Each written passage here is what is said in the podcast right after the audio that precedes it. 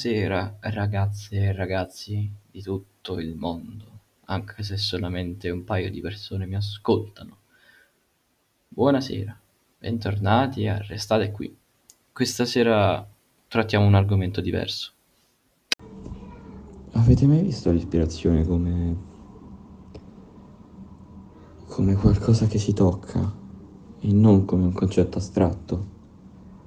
Voi guardate qualcosa e per qualche secondo vi viene l'ispirazione, vi sentite gasati perché avete pensato quella cosa, ecco, tipo quando guardate, che ne so, un, un video in cui c'è questa persona che, che gira il mondo e vi fa pensare per un secondo, cazzo quanto sarebbe bello se avessi la sua vita, quanto sarebbe bello se potessi fare quello che fa lui, farlo meglio, farlo uguale, farlo come lo fa lui, perché vi ispira in quel momento quando vedete quella cosa di, di quell'uomo, di quella persona che fa quella determinata cosa.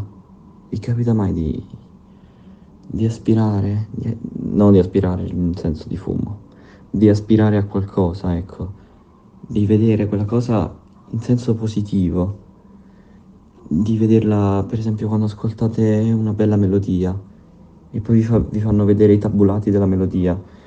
Un tabulato è dove stanno scritte le note e per esempio quando c'è un'orchestra, se ci sono, ovviamente l'orchestra è formata da più strumenti, no? Quindi vedete violino, chitarra, um, tromba, uh, casse, corna, che sarebbe un altro tipo di strumento, corno, ecco, cornamusa, pianoforte, clavicembalo, flauto, fagotto e altri strumenti ancora. E li vedete tutti insieme. Oppure quando vedete un semplice programma di editing musicale, come per esempio FL Studio, che sapete no, tutti gli strumenti sono messi come tabulati, non sono tutti insieme, sono divisi. E poi quando cliccate play c'è una lunghissima linea verde che cammina e suona tutti i tabulati, tutti mm, i plug li suona tutti insieme e notate tutte quelle melodie, le vedete tutte quante che suonano e vi ispirano, vi ispirano a qualcosa di grande. Oppure quando guardate un panorama, quella bellezza dei panorami che non riuscite a cogliere perché sono immensi, sono giganti e non riuscite proprio a farne a meno di guardarli, che sia di giorno, di notte, di pomeriggio, di sera, di mattina, al tramonto, alla, all'alba, che è una, una bellezza indescrivibile che più il panorama è dettagliato e più non riuscite a esprimere. E quando vi avvicinate tutto il dettaglio si inorridisce, si... che quando guardate da vicino diventa più brutto e quando guardate da lontano, mettiamo caso che è di notte, avete quella cosa che è grande vicino a voi, mettiamo caso che è una pianta, che è un palo, che è un'antenna e poi guardate oltre quell'antenna, guardate oltre quello specchio, quel vetro e vedete di notte, le luci, l'orizzonte che è tutto buio. Ma guardate, non guardate l'orizzonte perché l'orizzonte non esiste più durante la notte, almeno se vedete il mare. Oppure se vedete tutte le luci delle case, le macchine che si illuminano, le macchine che si illuminano e si muovono, i lampioni, tutta la strada, quando è Natale vedete tutte le luci, quando è Capodanno vedete le, i botti, i fuochi d'artificio, della serenità, serenità della città, della tranquillità, qualche volta della normalità anche. C'è chi piace la città e a chi no. Io la preferisco sinceramente, se devo esprimere la mia opinione.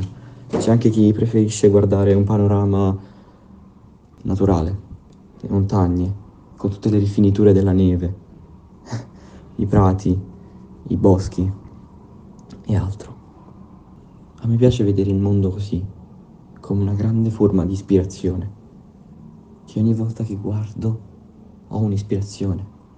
Tutti i posti più, più belli, più remoti, più nascosti, sono quelli che noi vediamo ogni giorno ma non ce ne rendiamo conto. E guardando questi posti pensiamo sempre mio Dio, che bellezza, che meraviglia. Quanto vorrei averlo tutti i giorni qui davanti a me, per esempio quando andate in quei posti pubblici, pieni, pieni, pieni zeppi di panorami o di ispirazione. Pieni zeppi di panorama, ecco, non di panorami, di panorama. E Pensate, pensate, pensate a mille idee che non vi stanno in testa perché non riuscite a contenerle, perché già sapete che in un attimo di secondo, che in un attimo, ve le sarete dimenticate. E non ci fate caso perché tanto appena ritornerete lì lo riproverete, lo ripenserete. Non ci farete caso, ci ripenserete altre mille volte se necessario. Pensate, pensate, pensate, dimenticate, riformulate resettate, ricreate. È una sensazione che supera ogni aspettativa. Potrebbe essere anche più potente dell'amore, la creatività. Secondo me è più potente. Perché la creatività fa nascere. La creatività può distruggere. La creatività è tante cose. La creatività è arte. La creatività è odio. La creatività è sconvolgimento, la creatività è, è amore, la creatività ci circonda, la creatività è ovunque. La creatività può essere un disegno, come può essere un'opera d'arte, come può essere una persona, come può essere uno scorpio.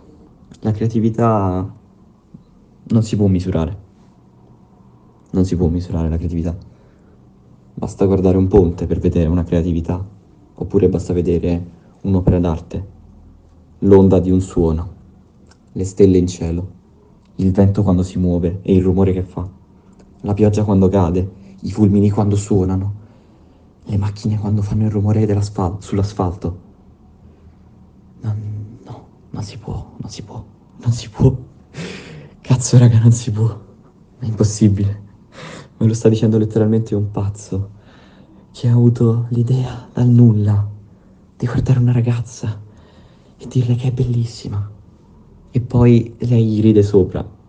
E lui non ci fa caso, perché è un'idea che gli è passata così, creativa, e gliel'ha detta, perché già sapeva che l'avrebbe dimenticata dopo qualche secondo.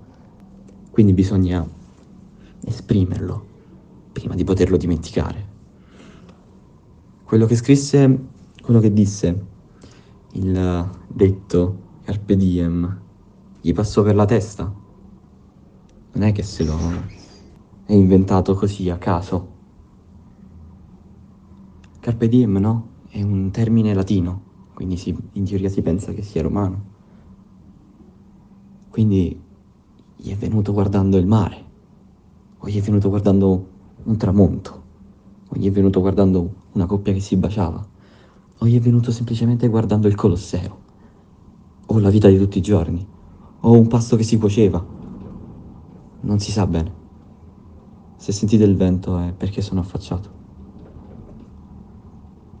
Quindi l'ispirazione, tornando a quel punto, io non credo che si possa pigliare e dire, ecco, adesso la mia ispirazione la tengo qui e poi la, ritiro, la, la ripiglio fuori. È una cosa che viene, come l'attimo. Quando la guardi negli occhi, per esempio. La guardi negli occhi. Stai lì, pronto a baciarla. Vedi i suoi occhi, pieni, pieni, pieni. Quando quelle calamite sono rivolte una sul positivo e una sul negativo, più le avvicini, più tendono ad avvicinarsi da sole. Più ti avvicini a lei, più, avvicin- più lei tende ad avvicinarsi a te. Quello è l'attimo. Non voglio fare esempi all'amore, non me ne frega, non me ne frega un cazzo dell'amore. Io voglio essere solamente creativo e avere l'ispirazione giusta.